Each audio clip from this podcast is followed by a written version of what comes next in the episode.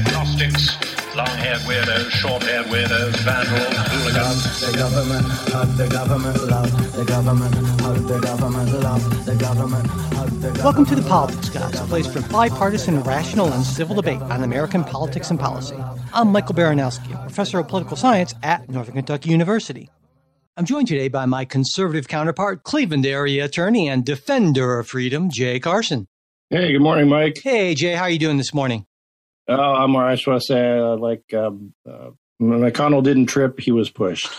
oh, that's good.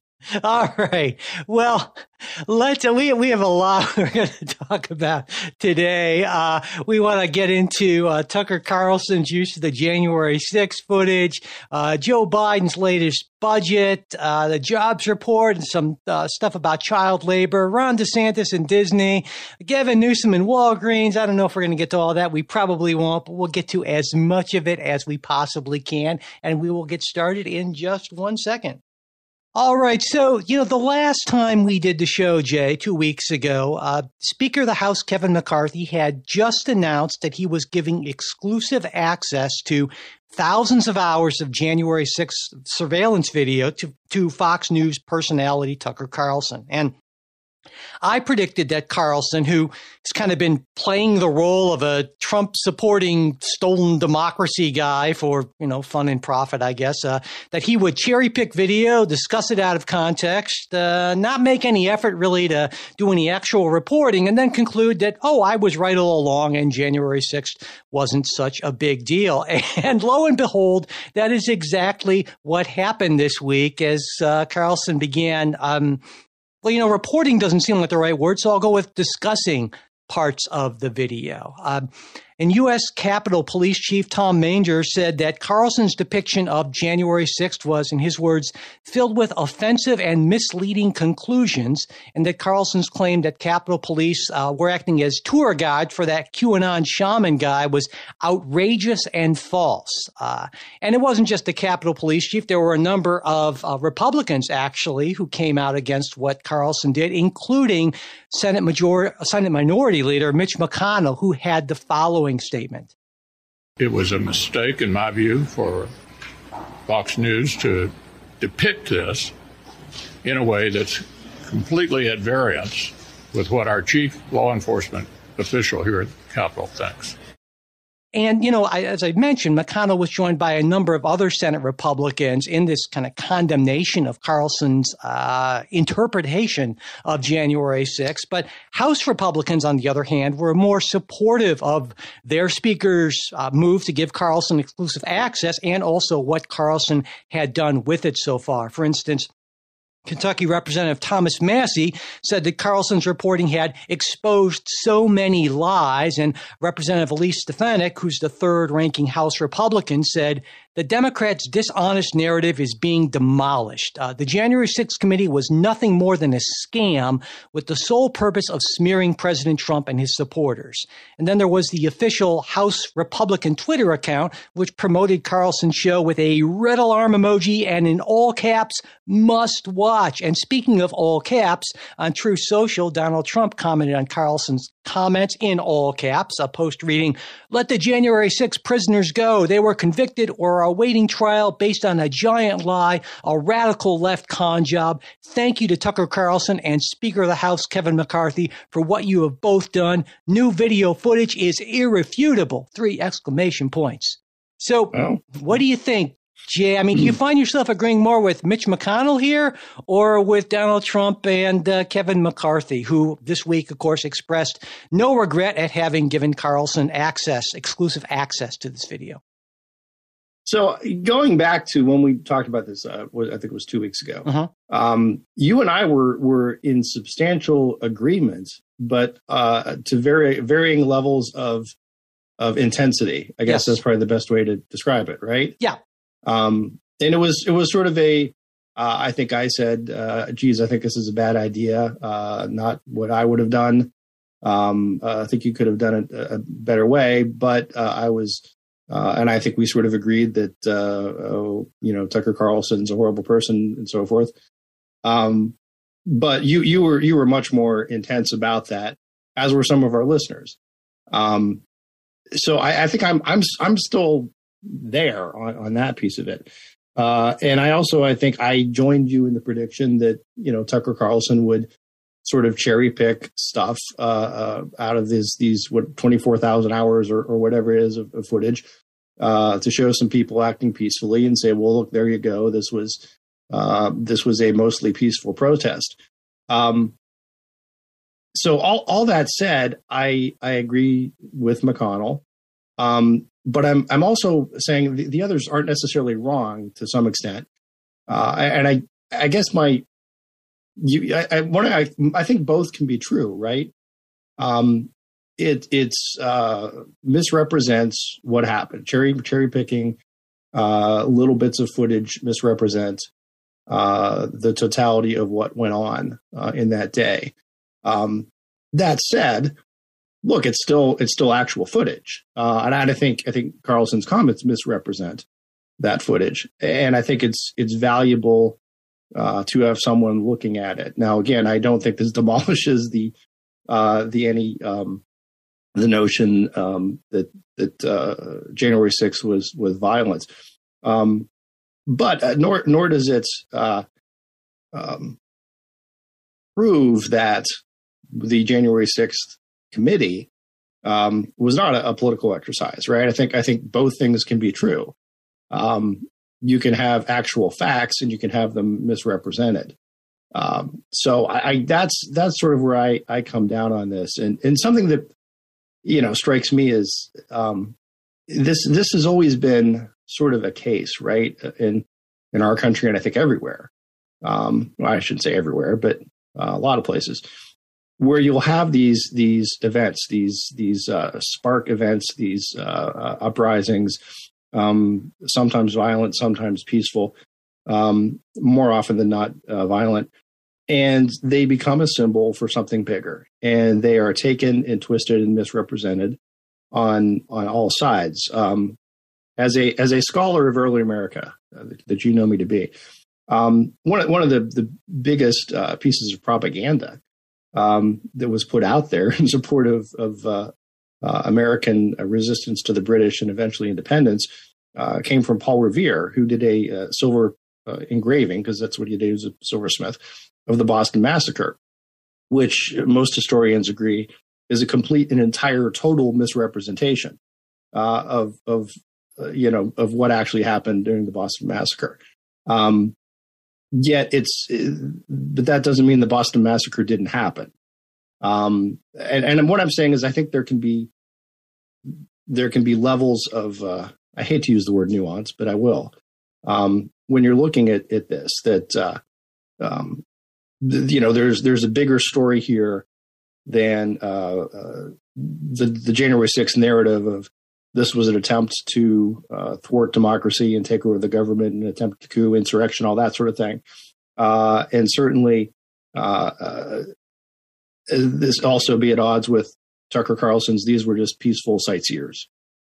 Right. I, I, I certainly, you know, and I said a lot of stuff there, but well, I think that reasonable people can certainly disagree as to whether or not what happened was uh, an attempted insurrection. Uh, I, I, would I would argue that there were some people, like some of the Proud Boys folks, who right, definitely right. No, yeah, I was going to say there are there there are different motives for different people.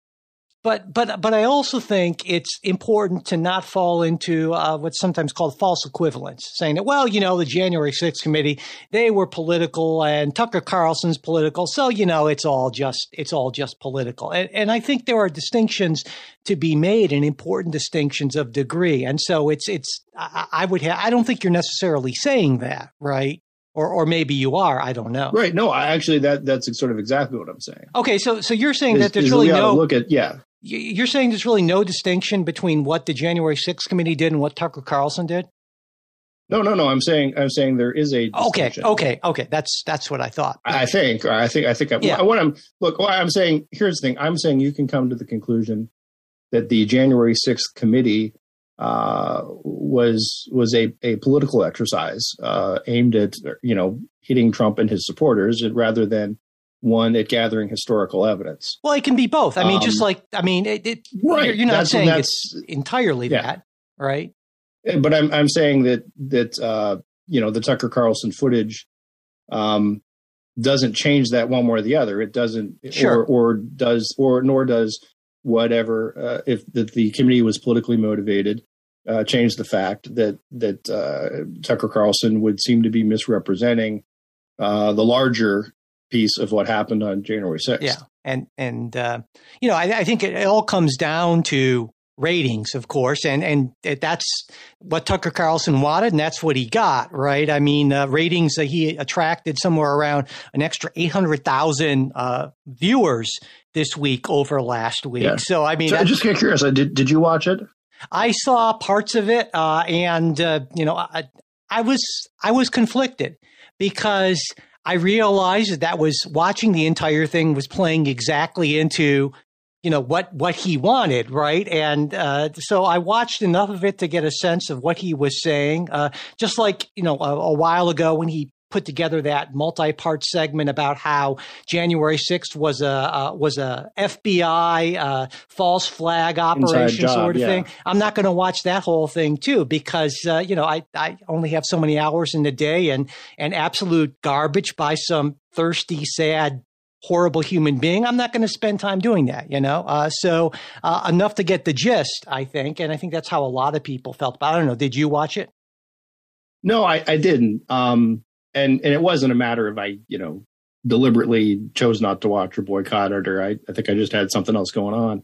Um, and honestly didn't know that was when they were airing it. And but, but i um, mean but, but thinking back, thinking back, when knowing we would have talked about this, I probably should have. But um, well i don't think so so so what? that- so again, what I'm saying is is largely secondhand. Yeah, I I think Um, I, I think we need to keep in mind. You know, this kind of ties in with what we've learned in this last week from the uh, uh, Dominion Voting Systems lawsuit and the discovery documents, and that, that we've seen. Yeah. You know, the stuff that the stuff that Fox News people, including Tucker Carlson, right, saying in private.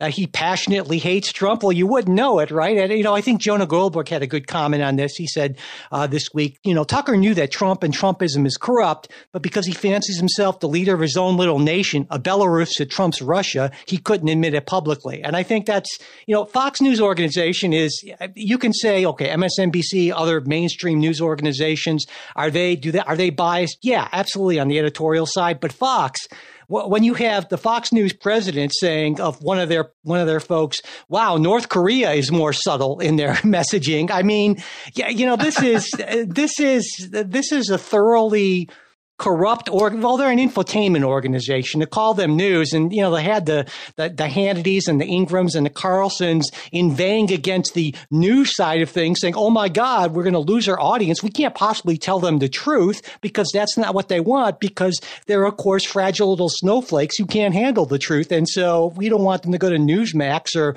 OANN or whatever it is and so Yeah. you know it's it's a, a again I, I- certainly I I agree that other news organizations have their problems, but Fox is impressively corrupt. I got to say.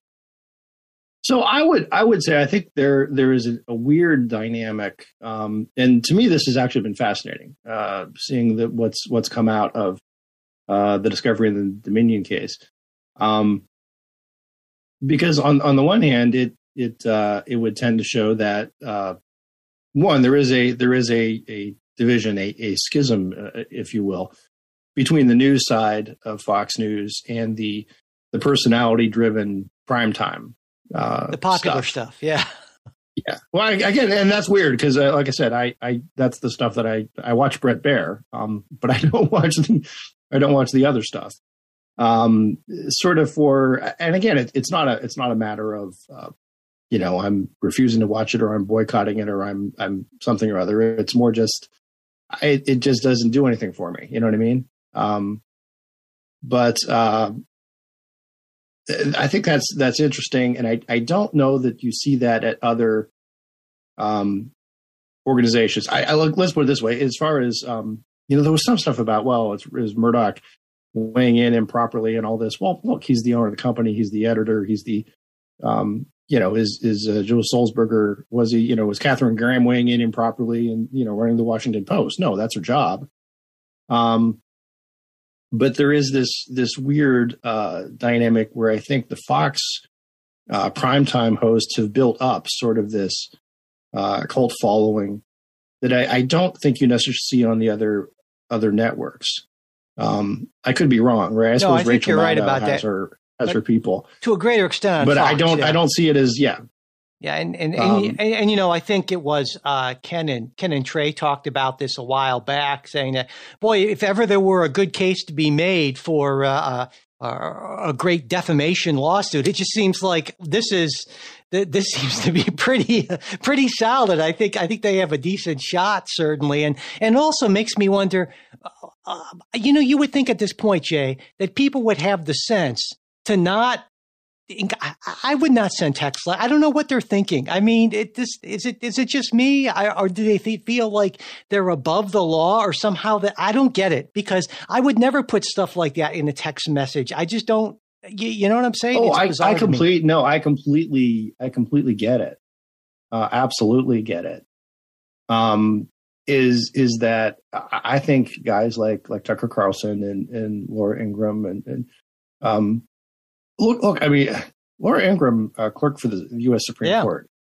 Um, She's no dummy. she's yeah exactly uh, these aren't these aren't dumb people um uh, my sense is you know privately they sort of well obviously privately they, they've been rolling their eyes at a lot of this um going on but but they they play a role um on on these shows and it's a role they've sort of chosen to play um, and so look, sometimes look, I mean, in, in fairness, I think sometimes I play a role like on, on this show, right? I mean, I, um, I, I, you know what I mean? I sort of Yeah. have my podcast persona. Sure. It's, you know, it's, it, and I'm not saying I'm, I'm, I'm faking it inauthentic, just making all this up, but it's, it's not my average on the day on the street going to work uh, persona, um, uh, for the most part. So, um, but yeah, they they uh, I think I think they view it as almost like uh, um, you know Tucker Carlson is a character I play on TV.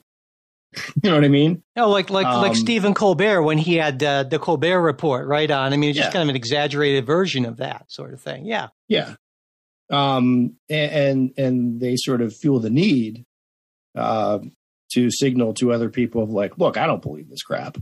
It just- Um, it- it- but to me, you know, in a way, come on, it makes money. Yeah. to me, in a way, it's just sort of sad that you devote your life to doing something that you know to be false. You have contempt for your audience, and that what what a what a horrible way to live. I, I if if these people weren't so odious, I would feel sorry for them. We should work in a law firm, Mike. Um, No, and, and maybe this is this is again maybe a little thing of, of uh, listen, you don't uh, you don't love every client that you're hired to represent, um, but you go out and you make the best case for that client that you can. Now, I would say law is a different sort of um, profession venue than journalism, right?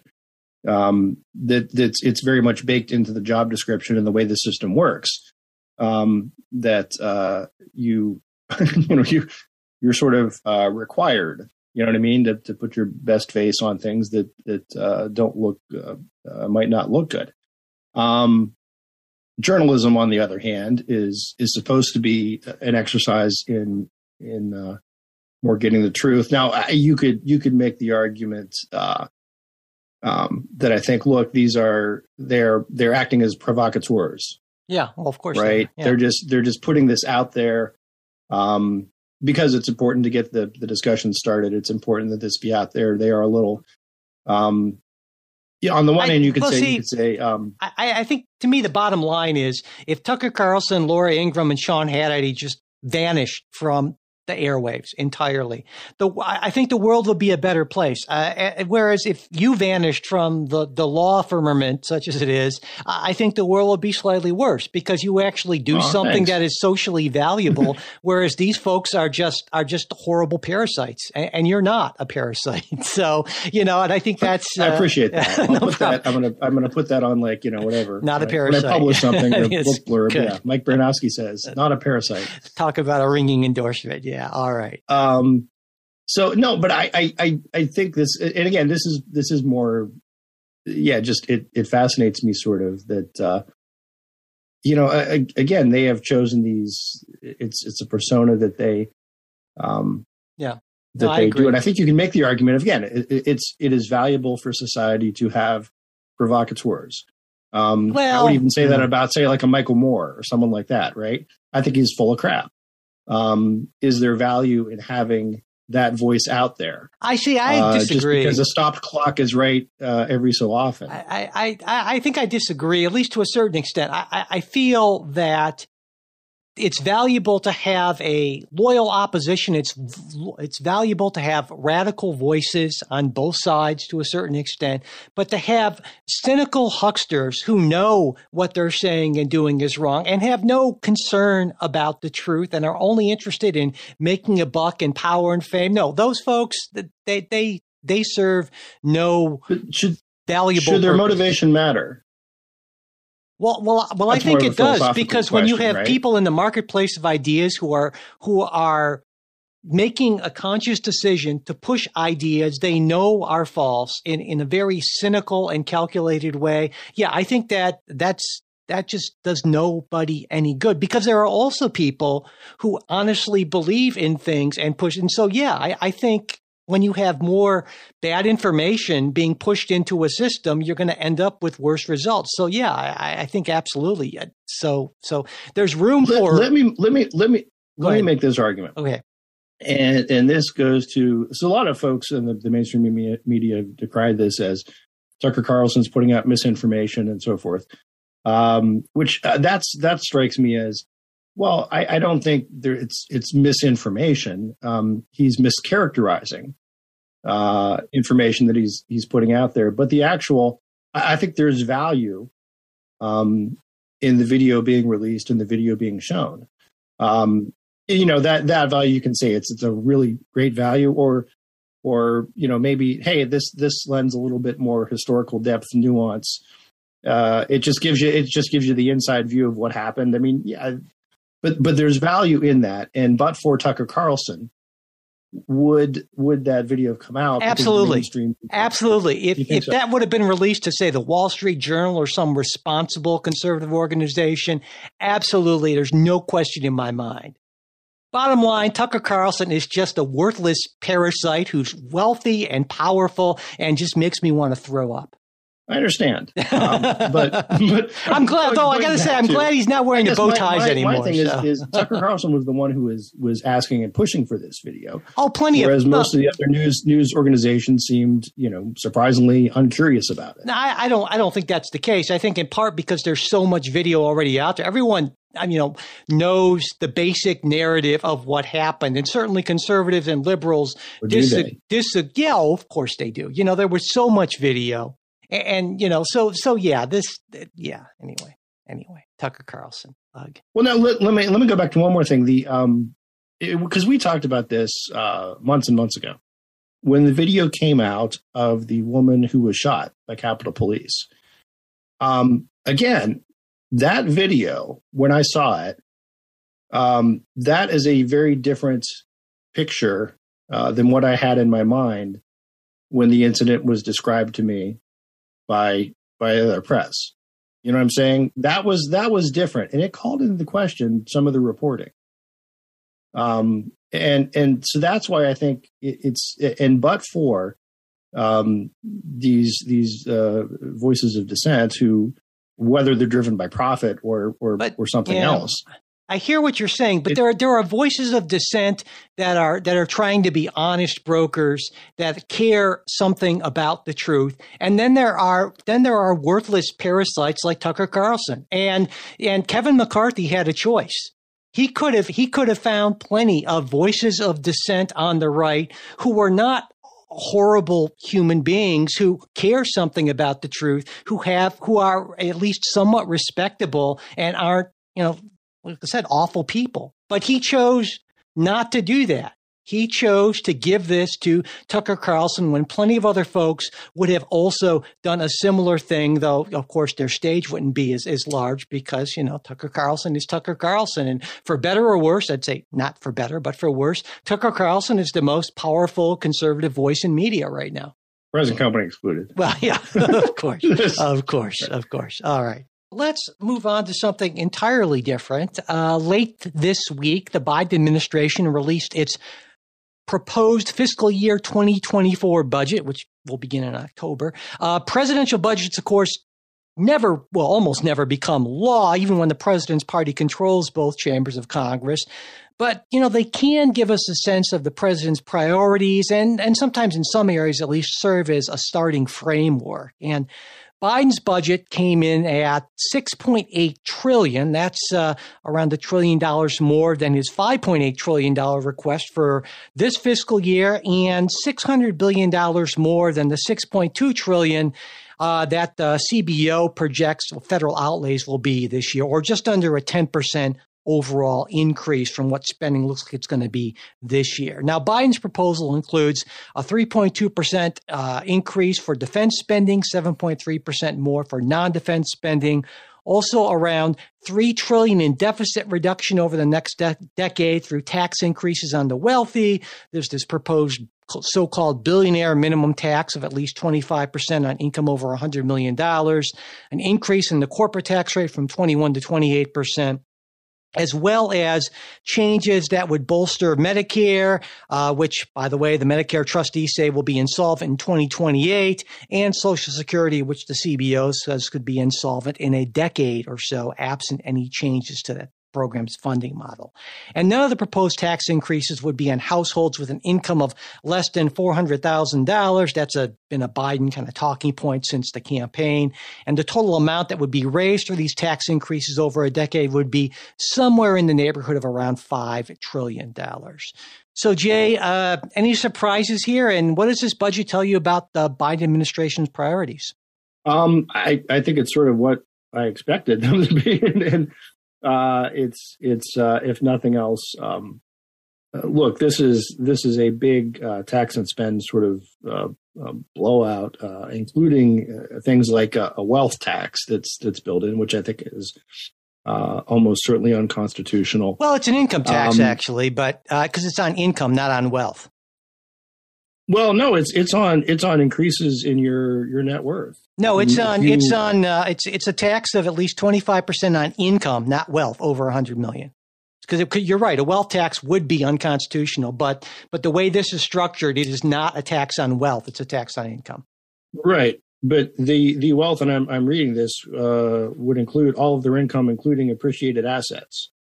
Right, and then, now, now whether or not that would be, I, if you're making an argument about whether that falls into income or wealth, maybe that's another issue. But the way it's structured, it's not structured on net wealth. In other words, it wouldn't be taxing savings and other things like that. So, I, right, but what it, what it what it is tax it is taxed. It would tax um, appreciation uh, and and would tax unrealized gains. Right. And so you can make an argument as to whether or not that would, but what I'm saying, I guess what I'm, what I'm saying is that that isn't necessarily uh, uh, on, on the face of it unconstitutional. You could make that argument, which I guess you're making. Right.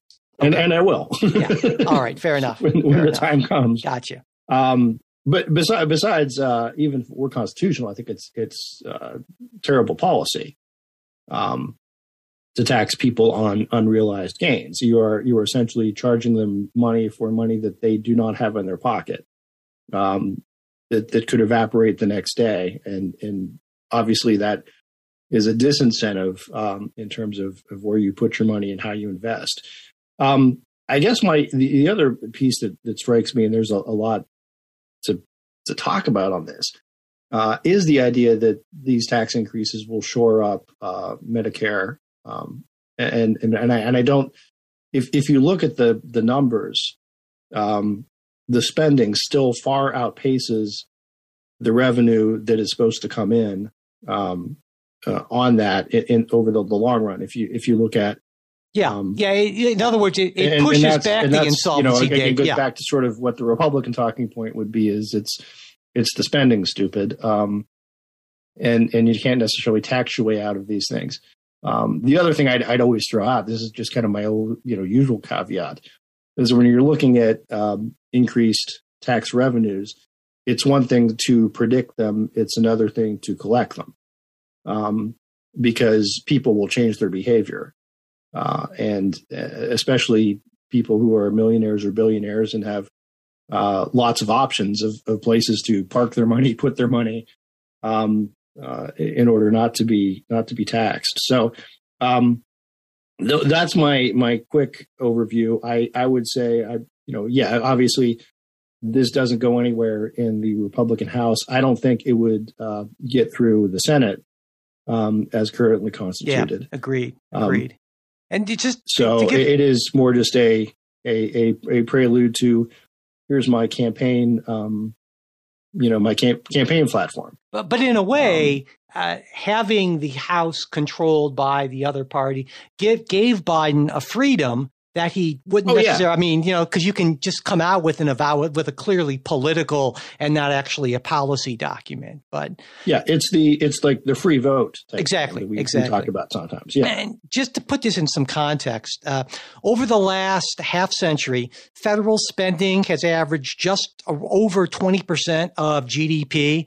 Although, as you would expect, right, this was that was considerably higher in the last three years. Uh, that's COVID, right? Because in 2020 was 31.1 percent, 29.2 percent in 21, and then it was down to 24.6 percent in fiscal year 22. Now, Biden's proposal would be around 25.2 percent. So not not huge, but certainly, uh, at least in the context of the last two years, but you know, over more than what we've seen on average in the last 50 years or so. And if you take comparisons to other countries, it becomes a little tricky because typically what they include is total government spending, which means, you know, state and local as well and so forth. But yeah. if you include all government spending, uh, the U.S. is right around 45% of GDP, which puts it kind of like 12th lowest of the 33 kind of most advanced economies in the OECD. So, as you might expect, Jay, you won't be surprised. This France is number one at uh, 59%, and uh, the uh, US 45% is right around the OECD average. So, in other words, it's not like we're if you look at overall government expenditure, which I think you can argue is the best way to look at it, we're not super high, we're not super low, we're kind of you know right in the middle there. So yeah. But but I, I would I suppose that's a that's a, probably a good place to be. But yeah, I, yeah, but but I'm saying so. I, I, guess what I'm saying is that we're not you know, we're not some sometimes on the left say well there's you know we're we, we tax so much less than other countries and that's true if you just look at federal. But yeah, when you look at federal and state, that tax burden picture changes somewhat. You know, so I, I wanted to I wanted to point out, but but it's also not like Biden's budget is this even though it is you know a political document. Not like it's just this crazy amount of spending by any kind of standards that some on the right would paint it to be if you take a look at you know historically. So so yeah but but you're right. I mean it's not like it's going to go anywhere. I would expect that democrat that republicans would want more defense spending and considerably less non-defense spending. This idea that we'd only have 3.2% more for defense spending that's not going to fly. Neither party's going to be interested in that. And I uh, maybe 7.3% increase in non defense spending. That doesn't seem crazy, but that wouldn't get through the House, certainly. Maybe the Senate. I don't know. yeah, know. I mean, and to me, I look, if you're still increasing spending, uh, no matter what, you're, you're not solving the problem. And, and that's, this has been something I've been saying for 25 years now, but, but no one will listen. Um, right? I mean, when's the last time we've actually really, really, really had government cuts? Not just cuts in proposed spending or not just cuts in the rate of, of, of spending growth, um, but actually rolled back. And and I think this is one of those. It's it's the third rail type of issue. Uh, well, right? then that's the, that's the what the entitlements Caucus entitlements take up yeah. take up the. Um, uh, you know, we I, other people have said this before. We uh, the United States government is is in many ways a, a nuclear armed insurance company. Um, so, and that's if, I would say that's at, a good thing. better than an unarmed insurance company. Yeah, absolutely. Um, I mean, I think but, social but insurance is an important job. But if you look at if if you look at um, yeah, what what the the federal government does uh, by the numbers, um, that's what we're talking about. Yeah, and I think um, just as it should and, be. And all this all this other stuff that we we argue about um, is you know literally drops in the bucket. Yeah, definitely. Um, yeah. And, well, and mean, until these yeah, go ahead. I was going to say, you know, that's that, the point you made about there haven't been any like significant cuts. Absolutely, just like there haven't been any like significant tax increases. Because you're right. I mean, it's it's uh, long term unsustainable. Uh, although, if the modern monetary theorist uh, uh, are, are, are, right, then it actually is sustainable. I, I have my doubts, and I know you have huge doubts about that. Mm-hmm. But but but I think it's you know it's a question of either raising taxes or cutting spending or some combination thereof. And you're right, we haven't seen any of that, though. Clearly, the House Freedom Caucus is, is interested in forcing the issue using the debt ceiling as a way. And so we'll we'll find out. We'll find out this summer at some point. You know uh, how how devoted they are to that. Yeah. So. Yep. All right. Well, let's move on to our next story. And that's, uh, you know, on Friday, uh, speaking of the economy, I guess in a way, the Labor Department released the February jobs report. And they found that employers added around 311 thousand jobs with unemployment up slightly, but still at an extremely low 3.6%. Average hourly earnings were up 4.6% from a year ago, but that's still below the inflation rate of 6.4%. And to put that 3.6% unemployment rate into context, the average monthly unemployment rate over the last half century has been 6.2%. So considerably higher than we're seeing now. Um, Jay, you know, I was wondering what you make of these latest job numbers and also I think our overall economic condition now, because especially with the Fed meeting in a few weeks and, you know, Chair Jerome Powell saying that there's another interest rate hike probably coming, maybe even a 50 basis point hike, which, uh, which would be pretty significant, even though inflation has been going down every month since a high of 9.1% in June of 2022.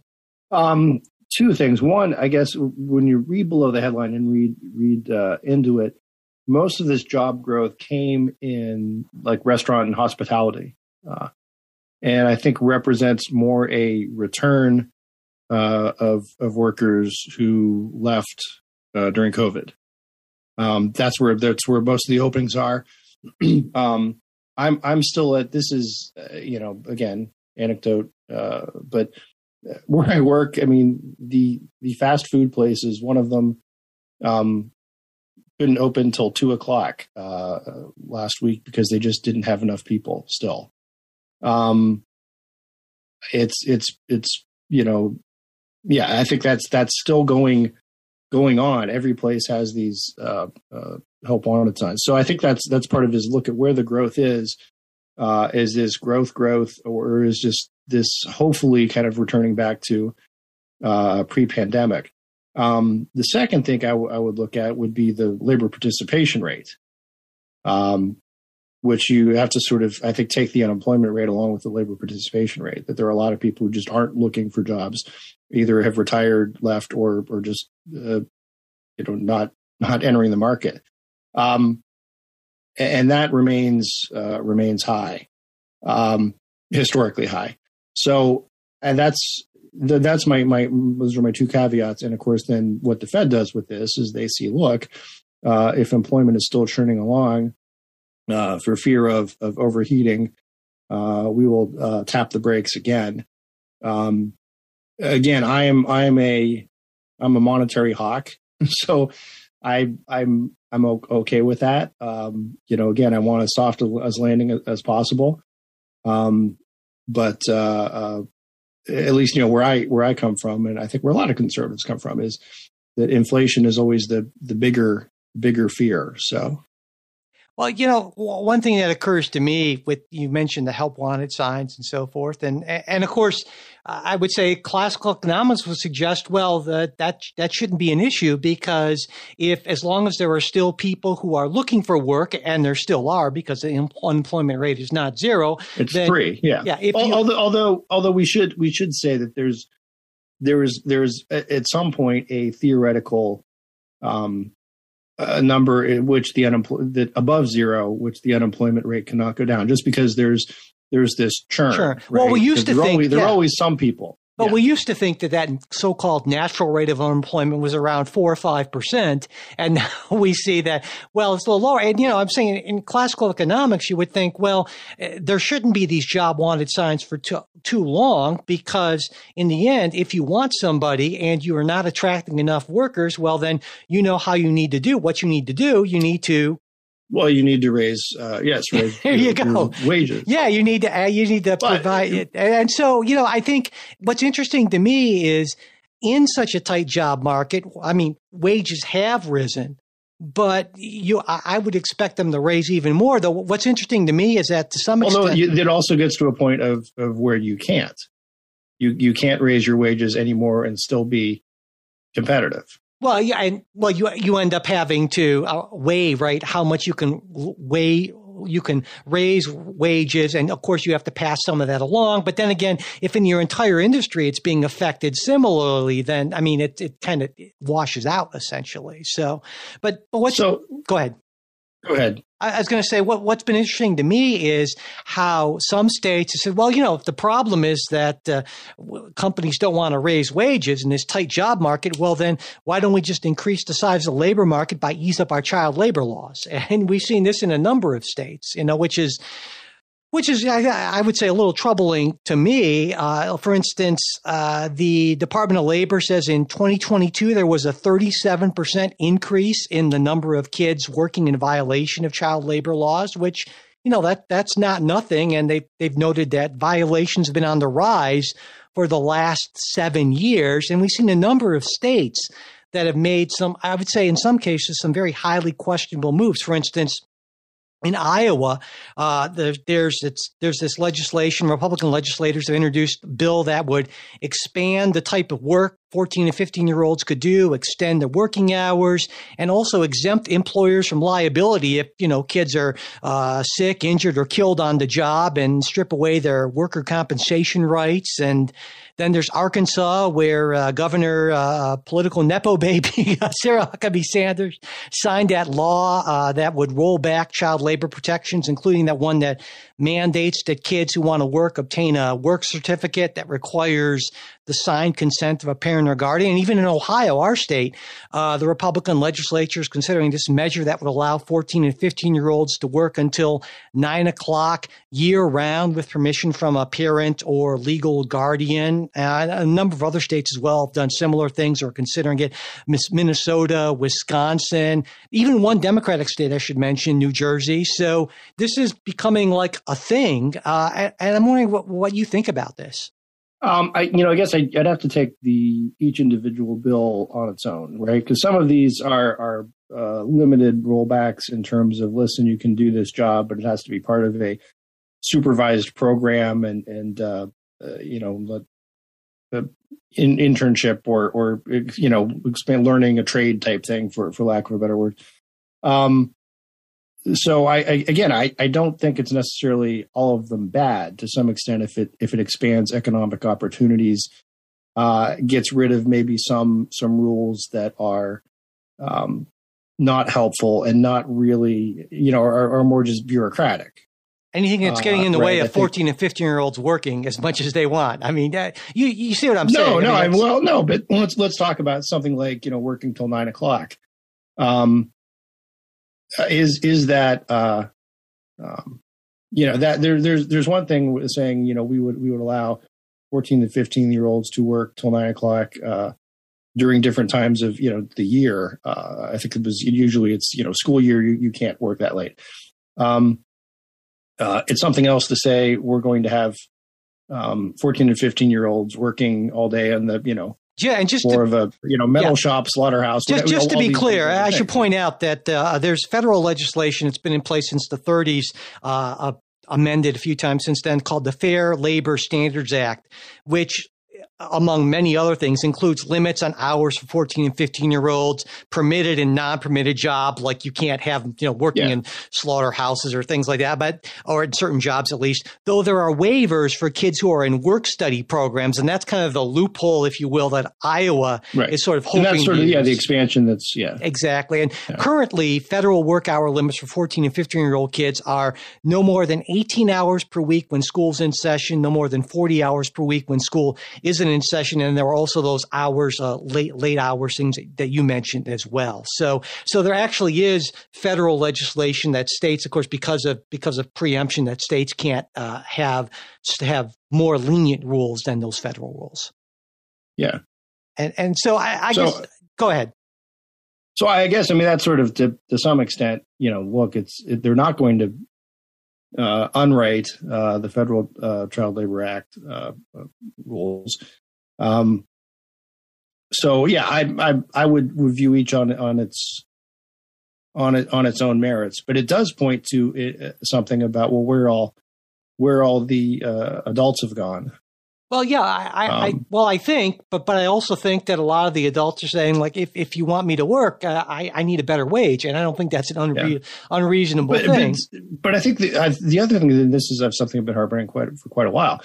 In some states, um, pandemic benefits are just now coming to an end. There are still states that have, um, you know, prohibitions on uh, uh, uh, foreclosing or, or, on um, um, evictions and, and so forth. So uh, there are um, uh, increased SNAP benefits, right, that have been going on throughout the pandemic. There, there have been tremendous.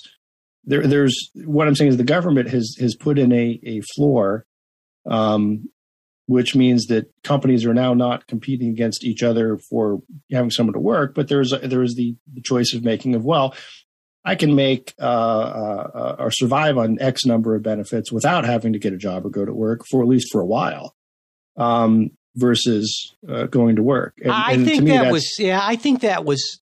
I think you're right that that was certainly true at the height of the pandemic, and and maybe even I think you could make a case uh, that even after the height, and, and, maybe that went on too long. Depending I, on the state you're in, yeah. yeah, depending on the state, and and I, you and I might disagree on that to, to, some to some extent, but I think it's a reasonable argument. But at this point, I, I don't I don't know that I really buy that. Though I'm not saying it's flat out not true, but I don't think that it's true enough for any significant number of people that would have any kind of would move the needle on the on the unemployment numbers. But but again, I don't have any data in front of me here, so I won't go further than that. But I'm I'll just I'll just consider myself highly skeptical on that point.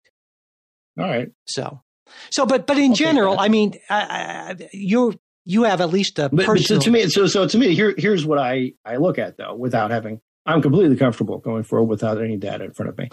Um, other than uh, other than I know, here's here's what our situation was uh, in in 2019 in terms of employment and uh, uh, places worked, and and here is where we are right now. And what's what's the the big difference that I can see is there's been a massive influx in, in spending uh, or relief from other obligations that would make sure. less imperative to get a job. Sure, and, yeah, I, I, I think that's that's a, a reasonable causal relationship deposit at least. So, yeah.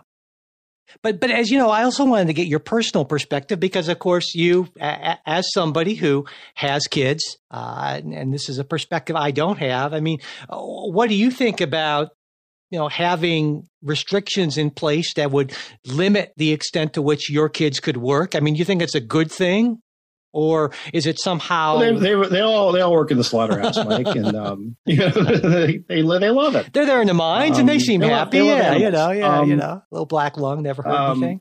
Yeah, they they they wanted to work with animals. So, um, no, in um, in my view, actually, it's I I see sort of the the other problem in that um, the employers my my kids uh, in some ways uh, because of the labor shortage because of just the way things are um, kind of have been able to kind of call their own shots. Um, you know my so my my oldest daughter who is who is no longer a minor um, uh, during when she's not in school works as a, a waitress. Um, uh, part time, and again, she absolutely loves it. Uh, she's got some of the you know typical late hour type type thing, but um, it, it's a matter of uh, you know she's had they're they're they are eager to please. Um, uh, you know the, right, the, sure. the way they're their employees, and they're they're always looking for more. Um, and that's you know been her complaint is you know it's sort of the well we're just too busy we're understaffed.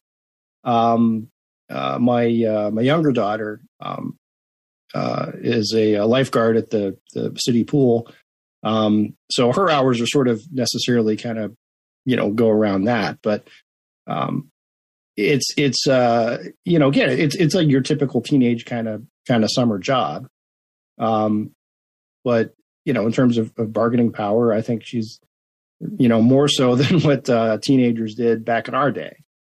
Sure. Um, right when when there was a lot more slack in the job market. Yeah, yeah. Because uh, I think there's always this, you know, ah, forget it. I can just, you know, um, not you know so yeah, and our, our youngest is um is isn't starting in the slaughterhouse for for a couple months yet. But but, but it's a general um, rule. I mean, you, you're you're a, you're a fan of child labor laws, uh, maximum yeah, hours, that yeah. sort of thing. I just wanted well, to make yeah. that clear. It's not you're you're not saying we should would take all these restrictions of freedom and freedom of contract and let's bring back Lochner and all that sort of thing. You're not. No, you're not no, but that. um. Oh, I, I might make. Uh, I might be more persuaded to make the the Lochner type argument uh, for adults Right. But uh-huh. no, I, I think I, I, think that's that's pretty reasonable. Um, uh, that said, are there are there some of these rules regs that you know get in the way that are um, so so here's here's an example. Um, now this was after uh, I guess the kid probably would have been 18. Um, but uh, uh, he has sort of like this side gig, just doing like DoorDash stuff. Um, and it was sort of gig economy stuff. It, you know, it, it, worked great for him. He'd sort of get a text of, "Hey, you want to do this delivery?" Yeah, maybe, maybe not. Um, uh, but he would do it all hours of the night, all all kinds of of uh, places uh, uh around the city. Um, yeah, should that have been a kid's job? I don't know, but also, um, you know, it, is there some flexibility in that that rules? And again, most a lot of the rules wouldn't have applied to him because it was sort of a, a contract gig rather than regular employee. Um, but but I always think there's there's you know you can take a look at there may be some rules and regs that were put in place in a different time uh, for different reasons that may or may not apply as well today. So that's what I'm saying is I'm I'm not opposed to if we're in a labor shortage to let's look at are our labor laws sensible across the board. Sure. Um, no, no while I, still being opposed to child labor. Yeah, that that makes that makes sense to me. But I, I guess in the larger picture for me is it's it's a good idea, I think, to allow kids to be kids. And I'm concerned in general about a situation where we feel like we need to loosen up these laws so, you know, kids can be put into the workforce even younger. And so much of our society is just so focused on get a job, contribute to the economy, work, produce, earn. And, and just, it's, it's nice for kids to have some time to be kids. And I hate the idea that we're just pushing more and more and more of that on them. And it seems like it's certainly a lot more from when we were growing up. And, and, and it just, I think there's something to be said for having a period in your life before you're, you know, in your 60s and 70s where you don't have to feel like, oh my God, I need to get going and be a cog in this machine. Yeah. No, I, I, I agree with that. But I also would say that doesn't mean um, just because you might do tweaks around the edges on uh, hours that can be worked or something like that, that that somehow changes um, the equation, right? Of of kids entering the workforce or do, um, you know, again, a lot of this is necessarily because of you know school commitments and so forth. They're going to be part time jobs. They're going to be um, you know fast food type jobs, or they're going to be the summer job lifeguard type thing. Um, uh, so I, I I don't think that. Uh, what I'm saying is, I don't see there's there's a, a ton of pressure uh, for high school kids to say, "Hey, look, I'm um, uh, I'm going to quit school and go work well, at the slaughterhouse." See, but but I think part Although of it. I, I, went. I certainly went to high school with some kids who would have been like, "Yeah, this is the best. This is the well, best yeah, thing well, ever." But, but I think part of it is is sort of, if you will, saving kids from themselves. Because if you have that opportunity to get, say, like ten more hours a week, and you're like, "Wow, that's a lot more. That's a lot more money I can be earning." And sure, I'm still going to school, but maybe you, you don't have as much focus, as much energy. I mean, I see this at the college level all the time where we have kids who are just, you know, they, by necessity, right? They're working one, sometimes, you know, several jobs and they're there, but they're not really they're not doing as well as they could be. And so what, what ends up happening is they shortchange their long-term prospects for some quick money in the present. Sometimes they, I mean, they're forced to. And that's just a, I think it's a really bad situation. Yeah. Well, and and there was also though, I mean, you and I grew up at a time and in places uh, where there was still a a not insubstantial uh, number of people who said, "Why the hell do you need to call, go to college? Why don't you go get a job in the mill like a real man?" Sure. Yeah right? At least, at least where I'm from. Um, but there's more of that now. In fact, I mean, in, in, a lot of colleges, we're seeing declines in enrollment because there are all these jobs out there, and people saying, "Well, why should I go and spend you know, four four years or or more and spend all this money, rack up all this debt when there are jobs just everywhere, yeah. essentially. And well, those there. I mean, but as you point out, there are other factors in in that equation, um, as opposed to just the job versus college. One one being cost, one being time. Yeah, absolutely, uh, absolutely. There, you know, just a whole lot of other reasons. Um, so which is why which is why free college, free public college for all is a is a fantastic idea, right? Uh, it's a, yeah, but is it though? I mean, I because I would I would argue it the other way that college isn't for everyone. No, Some absolutely. People don't want to. Yeah, absolutely, absolutely. You know, I mean, and and if if uh, there are a whole lot of people who could make a whole lot of better living uh, learning a trade, um, uh, you know, being a, a plumber rather than um, you know gender studies slash barista uh, well that's why when we talk about know, i mean when we talk about college it's also it's really more kind of uh, advanced education if you will and i think that there's no reason why that can't be in the trades or other vocational sort of things as opposed to your traditional sort of you know uh, liberal arts sort of education type of thing right? So that, that i think to me the point is is making sure that people have the ability to uh, become uh, a part of the economy, if you will, to earn a decent living without having to take on a ridiculous amount of debt. Yeah, and whether that's uh, whether that's at Oberlin or whether that's at you know uh, Bob's School of Small Engine Repair, hey, that's either way, whatever you know, it takes all kinds. All right. Well, uh, you know, there's a lot more that I really want to talk with you about, Jay. Some culture war issues, maybe uh, Ron DeSantis and versus Disney around what I don't know, 37 or something like that. But also, you know, Gavin, uh, uh Gavin Newsom versus Walgreens, and I want to get your take on CPAC, and also uh, definitely, I've been so excited this week. I definitely want to talk about the the after school Satan Club. We didn't have one of those at my school. but uh, right. but we're out of time on this show. But we're definitely going to get to all of that in the midweek show. So if you are not a supporter, you'll hear all that. Uh, uh, you you can hear all that on the midweek show. I hope you'll consider becoming a supporter if you're not. Uh, you, like I said, you get that entire ad free midweek show, ad free versions of everything else we put out, as well as other stuff at various levels of support. Check it all out at patreon.com slash politics guys. And if you'd like to support us some other way, we're, uh, we're at Venmo at Politics Guys. You can also support the show through PayPal, and you can find all of our support links in the show notes as well as at politicsguys.com slash support. And if you'd like to get that midweek show, but you're not in a position to financially support us, just send me an email I'm at mike at politicsguys.com and I will get that set up for you. And whether you're a supporter or not, leaving reviews and ratings on whatever podcast app you choose really helps us out, as does sharing episodes on social media. And as always, we love to hear from you. You can reach us at mail at politicsguys.com. There's our Discord channel for supporters, which is always fun and interesting. And we're also on Facebook and Twitter, and you will find links to all of that in our show notes. And finally, as always, a very special thanks to our fantastic executive producers, Bruce Johnson, Wilma Moreno, Andra Masker, Daniel Toe, Ryan Beasley, and Don Oglesby. We'll be back with a new episode for you next week. We hope you'll join us.